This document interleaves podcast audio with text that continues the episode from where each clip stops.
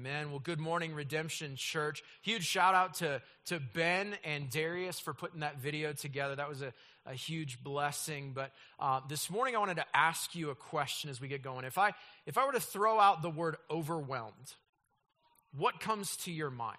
What do you think of? Because uh, Easter is overwhelming. This past year has been overwhelming. And we can, we can hear that word and respond, I think, in a couple of different ways. Or rather, maybe a better way to say it is we can be overwhelmed in different ways at different times. And so this morning, by way of introduction, I've got a couple of pictures I'd like to throw up on the screen to help us maybe think and start to wrap our minds around what it looks like to be overwhelmed. And so let's, let's talk about the one on the left first. This is the Ocoee River in Tennessee. Do I have any whitewater rafting former guides, big fans of it? I am not a fan, and I'll tell you why here in a second. Um, so, this is the Ocoee River. This is uh, a section in the Ocoee River in Tennessee uh, that was used in the Atlanta Olympics for kayakers. And about 14 years ago, my wife and I, we had an infant son, and in an abundance of wisdom, we decided let's leave our brand new baby with the grandparents and let's travel with some of our college friends to Tennessee and let's raft the upper and lower section of the Ocoee River. If the Olympians can do it, surely the guy who's never done it, and my wife had done it like once in middle school or something, surely will be fine. Um, and so we gathered up, we got in a van, we went and we camped, and, and, and the day came, we got in the raft, we had our river guide who gave us some tips and some techniques along the way, and uh, we started going down. We were, we were taking the class twos, we were taking the class threes, we were great. And then this is right in the middle of our, our experience and we come around this bend, and our river, our rafting guide had given us this, this, um, or this. He he told us if we come to a part and things start to get squirrely and out of control, I'm going to use this phrase. I'm going to say, "Hit the deck." And if I if I yell that, your job is to get your paddle in the boat because you signed a waiver. I don't care if you fall out, but I don't want to lose the paddle because we'd have to replace that. And so get your paddle in the boat and then sink down into the boat and I guess prepare to meet Jesus or something because um, things aren't going well. And so we come around this bend and we're preparing for these back to back class fives. This section of the Ocoee is called the double suck because it's what it is. Um, and so we come around and we are, he's getting us on the right line to ride through the rapid. And we're not even to the scary part yet. We're not even to the rapids. And I hear him yell out a not good out loud word and then say, hit the deck. And that's all he got out. And our boat dumped and we flipped. And so my wife and I rode through these back to back class five rapids without a boat. Like, Olympians ain't got nothing on me. I did it without a boat. Um, it's overwhelming. It's terrifying. The water is freezing. The waves are huge and they just keep coming. They keep crashing over you. The rocks pound you. Um, and you, the, the undertow is pulling you down and then pushing you up and then pulling you back down. And, and I, I've said a couple of times if I lived in Tennessee, I would petition that they should change the name of this, this portion because um, each rapid has a name. This one's called the double suck. I think we should change it to the triple suck because there's a really beautiful shoreline and a beautiful bridge right at this section of the river. And so locals gather on Saturday afternoons with their lawn chairs and their lunches to watch out of towners try to kill themselves. And they laugh. And so you're, you're getting pulled under the water. You're overwhelmed by the waves. You're getting pounded by the rocks. And as you come up gasping for air and clinging to life, you see an audience just mocking you and high fiving that, look, they didn't make it. That's awesome. Haha. and then eventually they throw you a rope and drag you, barely clinging to life, to the shore. And then the worst part about the whole experience is you finally recover and your river guide says, get back in the boat. We're only halfway done. I'm like, I don't want, like, I need counseling. I don't need to keep rafting. Like, I need to see my therapist and cry on somebody's shoulder. I'm completely terrified and overwhelmed. And I think when we hear that word overwhelmed, sometimes we can think brokenness, we can think hardship, we can think hurting and pain, and, and just it, it wells up fear and anxiety in us. Sometimes we're overwhelmed by just the brokenness and hardship of life. Let's talk about the other picture. Isn't my wife pretty? That's, that's me and my wife. Uh, she jokes that this is her first husband. Um, and so we, this was about 17 years ago, and that was about 100, I was about 100 pounds heavier. And then since the, that day, I've had a hair relocation program where I've taken it from the top of my head and I've moved it to the bottom of my face. Um, but I, I love this picture. Um, one, because my wife is smoking hot, and she said yes. Um, but this was an overwhelming day for me this was a beautiful day. If I, when I look at this picture, I'm reminded of, of, of this day and how um, we got married at kind of a bigger church. And so behind that stage, that red curtain, there is uh, there's, a, there's like a green room that me and my groomsmen and the officiant for our wedding, we hung out and we played video games all day and we ate food and waited for that moment where I could come up on stage. And I was standing next to my buddy who was performing the ceremony and he'd done a number of weddings and this was the first wedding I'd ever really been a part of. And so he was, as, as we were preparing for my bride to come down the aisle, he's whispering in my ear, don't lock your knees, you might pass out. And so I remember being overwhelmed in that moment. I'm like, okay, I can't lock my knees but now my legs are starting to hurt, so I got to go up. But don't lock your knees. I don't want to pass out. And so I was like, like I don't know what I'm supposed to do. Like how? And then the doors opened, and my wife started walking down the aisle, and just the overwhelming sense of pride and beauty in this moment that my best friend said yes that I get to do life with her, that we get to go on this adventure together, and that we were going to get to start this journey of marriage. And it was an overwhelming and beautiful day. This is probably next to the Lord, like pulling me out of darkness and into light. This is my favorite day. Like having kids was great, but I don't get the beauty of having kids if she doesn't say yes. And so I love and am overwhelmed when I think of my wedding day.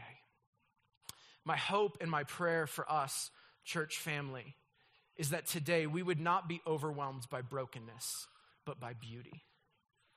That we wouldn't look at the pain and the hardships of life and be overwhelmed, but rather we would look at the beauty of the empty tomb, of what Christ did on the cross, on our, in our place for our sins, and we would be overwhelmed by his love for us. And that's, we've, we've been journeying through the book of Hebrews, but this morning I want us to, to take a moment and think about it. It's Easter Sunday, and as I've been thinking about Easter this week, I think the beauty of the empty tomb should overwhelm us. And this week I went back and I read through Matthew, Mark, Luke, and John and looked at all the subtle differences of our authors and how they remember different events and how they remember different details in the resurrection, in the empty tomb. And I, I really fell in love with John's account. So I'm going to challenge you to go back this week and read John chapter 20, verses 1 through 18. For time's sake, we're not going to read it, but I just want to kind of tell you the story of the first Easter for just a few, few minutes.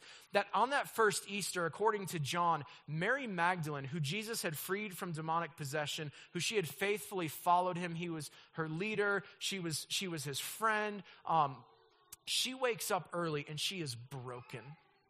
She is overwhelmed by the events that have transpired over the past few days that, that Jesus is dead, that his body has been buried, and she wakes up in just, I think, a bad spot, and she doesn't know what to do. And so she gathers up some spices and she goes to the tomb because in her brokenness, in feeling overwhelmed, she just wants to be by Jesus. So she gets to the tomb and she sees that the stone is rolled away and she didn't expect that. And so she goes back and she grabs Peter and John, two of Jesus' disciple, disciples, and she says, The stone has been rolled away. And Peter and John hear this and they take off running to get to the tomb. One of the things I love about John's account is John is the same John, the disciple, who's writing this story. And so he decides to include the fact that he's a better runner than Peter, that he beats Peter to the tomb. He tells you a couple of times, actually. And he gets to the tomb, but John doesn't want to go into the tomb. Peter, when he eventually catches up, he just bolts right into the tomb and they find Jesus' burial clothes are laying there, that in fact Jesus is gone, that the tomb is empty, the grave has been abandoned, that death has been defeated, but they don't know what's going on. So Peter and John go back. I think to inform the other disciples, to let them know, and to kind of try to game plan what in the world is going on. But who really baffles me and who really has caused me to just marvel this week is Mary. Mary stays at the grave and she weeps she's not sure what is going on. She's, she doesn't understand yet what God is up to. And so she collapses and she's crying. She thinks Jesus' body has been stolen by somebody, and she's, she's confused and she's broken and she's completely overwhelmed.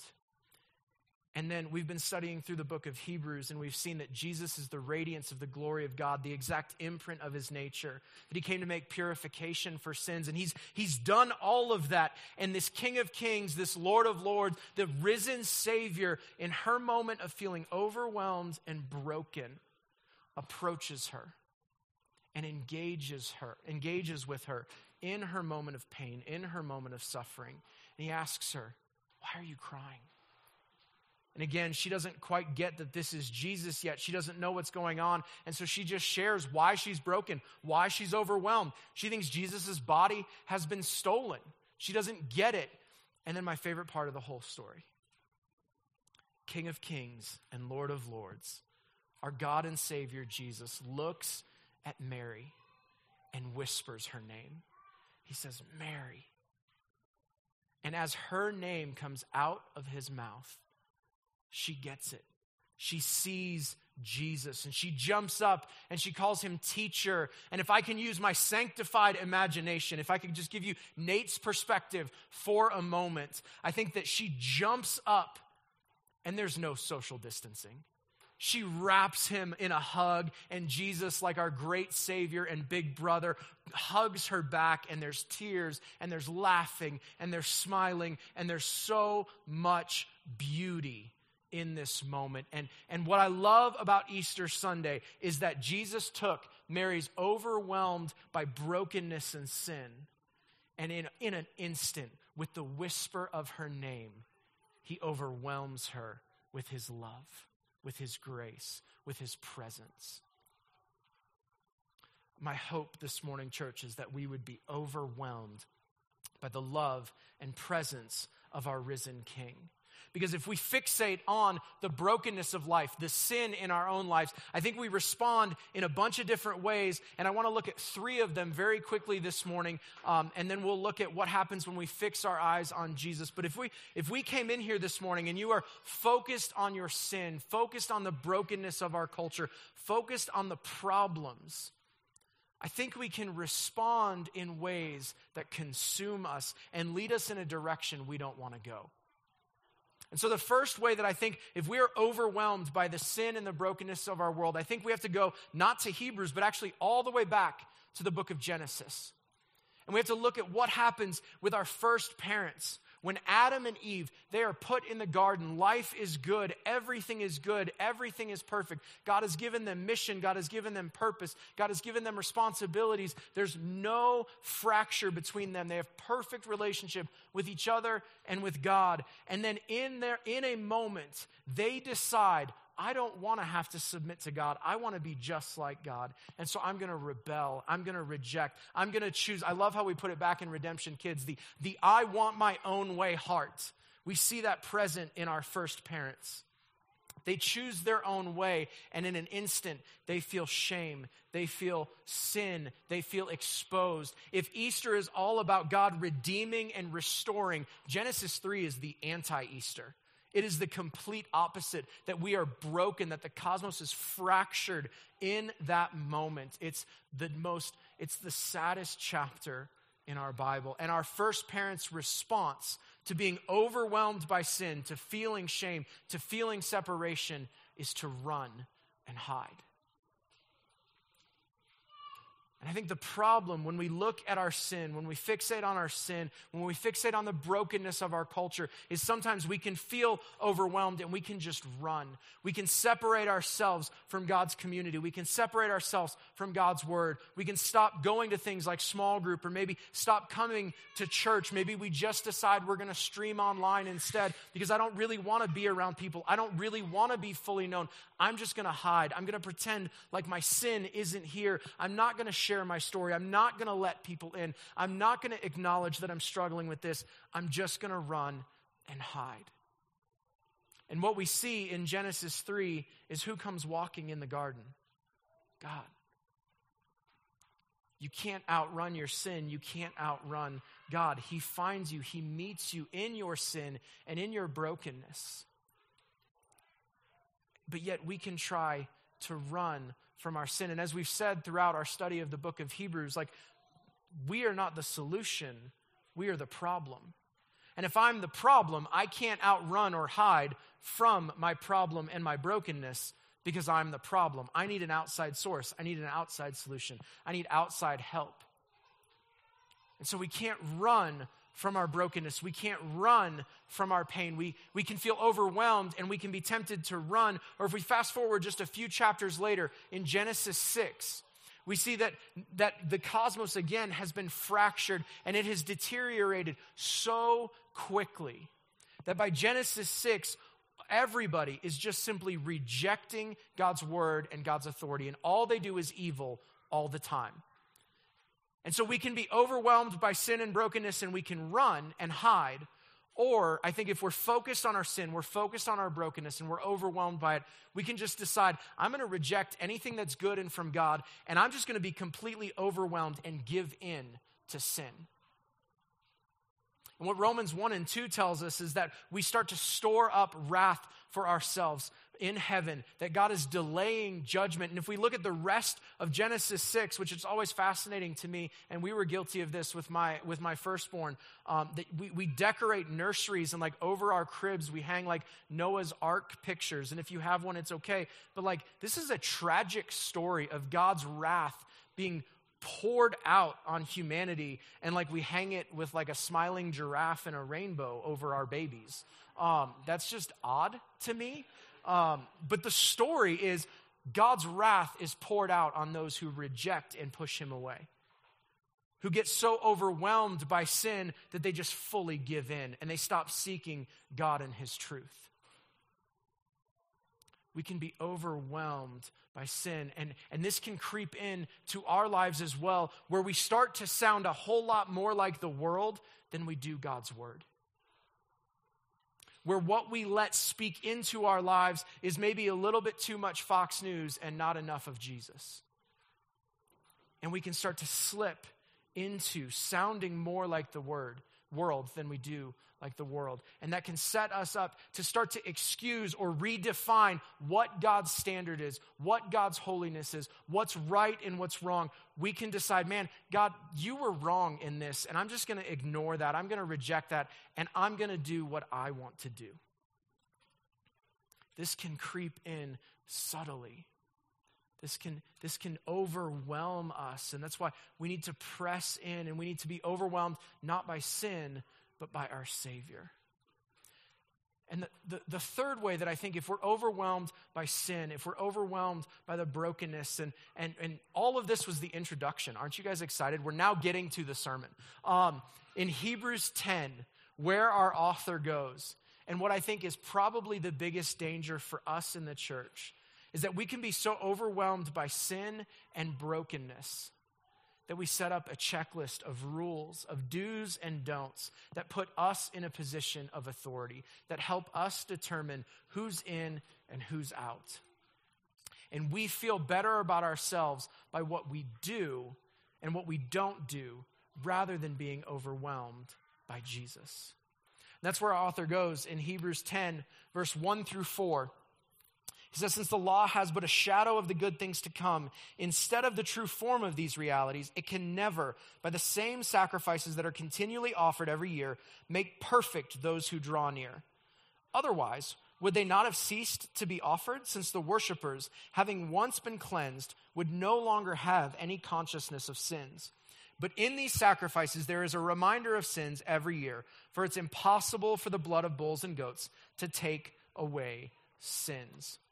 Here, here's what our author just said, and what he's consistently been said as we're preaching through the book of Hebrews is that religion and rules, the law, cannot do what your heart so desperately needs that your heart was created for community with the Father, that you are the imago Dei, the image bearer of God, and He wants you to draw near. And rules, law, legalism, religion cannot do that. That's about you doing better, you deciding the right way and the wrong way, rather than running to Jesus. He says that in the law, it's a constant reminder that it can't make you perfect that it, you want to draw near, and the law can't do that. And what I think is fascinating about slipping into this danger of being overwhelmed by our brokenness and deciding, God, I'm going to put you in a box. And in order for you to operate, in order for me to feel better about my sin and my brokenness, I'm going to do these things and I'm in control, is it creates two vastly different responses in people.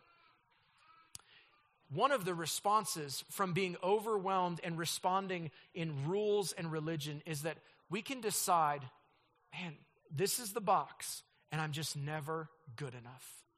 I never measure up. I can't, I can't get an A. I can't check all those boxes. I constantly fall short. And so many of us, and even as I look around the room right now, like um, I, we've been in Loveland eight years and we moved here with an organization to, to plant a church and, um, and by god's grace that didn't work and now we're here and it's awesome and it's been six years of just god doing great things. But one of the things i've come to, to learn about loveland as i spent the first four and a half years working in the restaurant industry and i've literally talked to thousands of people is that loveland has a church hurt culture that as I talk to people, almost everybody's story that is something goes something like this. I used to go to church, but and then you fill in a nightmare. And that's my story. And as I look around the room, like that's a lot of our stories. And by God's grace, the Lord has been using redemption to redeem and heal those deep church wounds, but so many of us have the story of going, man, I came from a rule based, a legalistic, a religious background that said, this is what you have to do. And if I stepped outside of those bounds, or if I questioned them in any way, or if I thought a little bit different, man, I got blasted. This can hurt and wound so many people. And the danger of being overwhelmed by our brokenness and deciding this is what you have to look like is you can create in people a system where they're never good enough and they don't taste the sweetness of grace. Or, what's fascinating to me is you can create a system where this is what you have to look like. And because you can check all those boxes, now you're like a super Christian that needs a cape. That you're so good at checking off all the boxes that you don't need Jesus anymore. These are the Pharisees. These are the people who feel like, man, I'm, I'm, I'm at every Bible study. I serve, I give, I come and I set up and I tear down and I know all the right answers and I've read Wayne Grudem's systematic theology. And so I'm such a super Christian, I don't need to repent. I got nothing to repent of. I checked off all my boxes. You set yourself up as a little mini king or queen over your pathetic little kingdom, and you miss out on, on Jesus because you think you've got it under control. It's called pride, and it's what got Satan kicked out of heaven. If we're overwhelmed by our brokenness to set up uh, rules and we run to religion and we run to the law, he's saying it's never going to work. It is impossible for religion, for laws, for rules, for your sacrifices, your ability, your efforts to do what your soul desperately needs. So then, what's the right response? It's a great question. I'm glad you asked. That's where our author goes in verses 5 through 18. He says, Consequently, because the rules can't do what you need, he says, When Christ came into the world, he said, Sacrifices and offerings you have not desired, but a body you have prepared for me. In burnt offerings and sin offerings you have taken no pleasure. Then I said, Behold, I have come to do your will, O God, as it is written of me in the scroll of the book when he said above, You have neither desired nor taken pleasure in sacrifices and burnt offerings and sin offerings, then he added, Behold, I have come to do your will. He does away with the first in order to establish the second. Here's what Jesus just said Religion can't do what you need. Rules, law won't do what you need. So I came to fulfill the law and lay my life down by the will of God, he was perfectly obedient. Where you and I get overwhelmed by sin, Jesus was never overwhelmed. He never gave in. He never ran. He never slipped into legalism, but rather he said, I'm going to perfectly obey and eagerly obey the will of the Father to be the sacrifice, not a sacrifice. The sacrifice for our sin, for our problem. Our response should be when we see Jesus rightly, when we think about Easter morning, to repent, to come back to Jesus. And our author here really wants us to not just see it, but to be overwhelmed by the sufficiency of Christ and his sacrifice. That the beauty of Easter morning is how it wasn't even close. It was an absolute blowout. Let's read um, verses 10 through pretty much the end of this section. He says, By that will, that fact that he laid his life down, he says, We have been sanctified through the offering of the body of Christ once and for all. Listen for all of these alls and the sufficiency of Christ. He says, Every priest stands daily at his service, offering repeatedly the same sacrifices, which can never take away sin. But when Christ had offered for all time a single sacrifice for sin, he sat down at the right hand of God, waiting for that time until his enemies should be made a footstool for his feet. For by a single offering, he has perfected for all time those who are being sanctified. The Holy Spirit also bears witness to us after saying this, that this is the covenant that I will make with them after those days, declares the Lord. I will put my law in their hearts and write them on their minds. Then he adds, I will remember their sins and their lawless deeds no more. Where there is of these, there's no longer any offering for sin. Did you hear all the alls? All the one time, single time that Jesus came once and for all to overwhelm our sin. I was watching uh, the Final Four last night. And uh, any Final Four fans, or am I by myself? That's okay. Okay, there's a few. The Gonzaga game was insane. And it like it was a buzzer beater half court three point shot in overtime to win the game. Like my kids were sleeping and I jumped up in my living room and screamed at the TV. It was crazy. It was a nail biter. It was it was back and forth all game long. Here's what I can do in my brokenness if I'm overwhelmed by my sin, if I'm focused on that, if I'm not focused on the beauty of the empty tomb and our risen King, I can wrongly look at Jesus' sacrifice and say, man, I look at my sin and I'm checking things off a list and I feel like, oh, I'm in danger of out sinning the cross today. When, here's what I want us to see this morning, and here's what the Lord has been showing me this week when it comes to your debt and mine and Jesus' sacrifice in our place for our sin, wasn't even close. Was not a nail biter. Jesus overwhelmingly, extravagantly, abundantly paid for your debt once and for all, for all time. I love the comparison that our author here does, where it's like there's this priest who every single day has to wake up early and offer more sacrifices. And I just picture this priest who's sweating and stained in blood, and his back is sore, and his arms are ripped from all of the chopping and, and preparing all of the sacrifices. And it's a seven day a week 15 hour a day job and it's just this wear you out, burn you out consistent because the people keep sinning. And then you've got Jesus, who overwhelmingly, once and for all, paid for your sin, and it wasn't even close. That's how powerful, that's how great, that's how beautiful our King is on Easter morning. And our response should be to turn and run to Him, to not get fixated on our brokenness, but rather run to the beauty of our King as I think about repentance. Because I think the right response to feeling overwhelmed is not to be overwhelmed by broken, but to be overwhelmed by beauty. And as I think about what repentance looks like, I think a lot of times I can think wrongly that repentance is like, oh man, I got to give up having fun to go to church. And that's not what repentance is. If I go back, I, showed you a picture of my wedding day. If I think about two year, almost two years before that, when my wife and I started dating, at that point I had just graduated from high school. And I had my friend group, and I was living for them. I was living for me. I was 18. I had a little bit of money and almost no responsibility and very little accountability. And so I just kind of was, whatever I wanted to do, I did. If it was something that I could afford, it's what I did.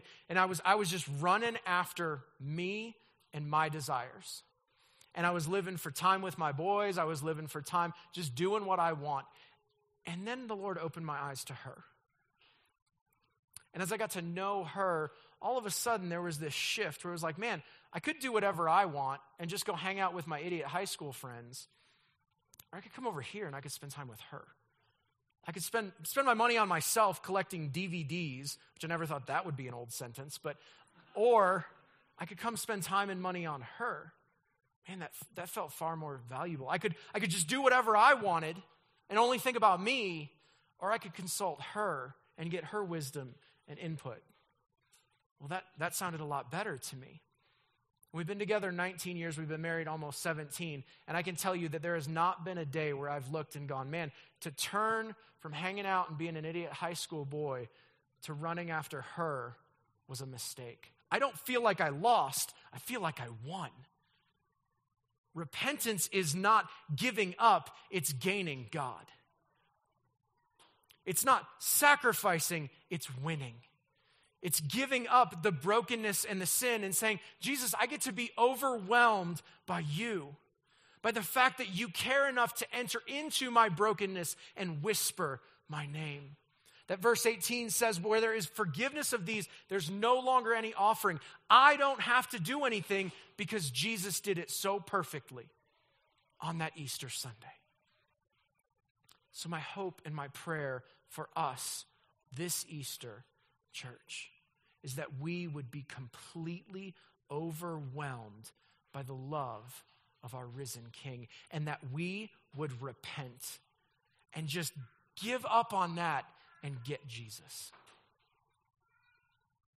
So I'm going to have the band come on up.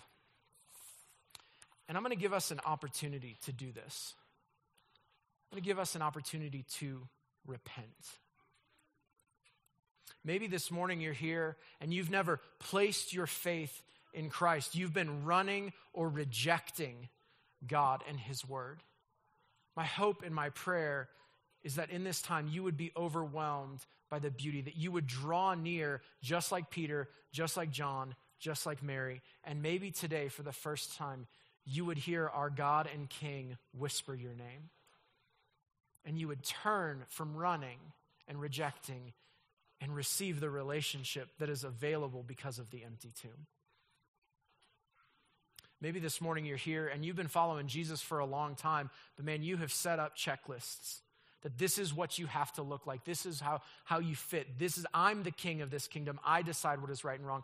I'm just going to ask that we, ha- we spend a few moments just still and quiet. And what I love is verse 15 says that it's the Holy Spirit that bears witness. And so in these moments, the Holy Spirit is going to start to whisper things in your ear. Don't run from that, receive that. And then just repent, just turn and be overwhelmed by the love of Christ. And then we're going to get to stand and praise his name. But in these next few moments, will you just receive and, and let the Holy Spirit bear witness and then repent where he's showing you you need to repent? And then I'll pray and we'll continue.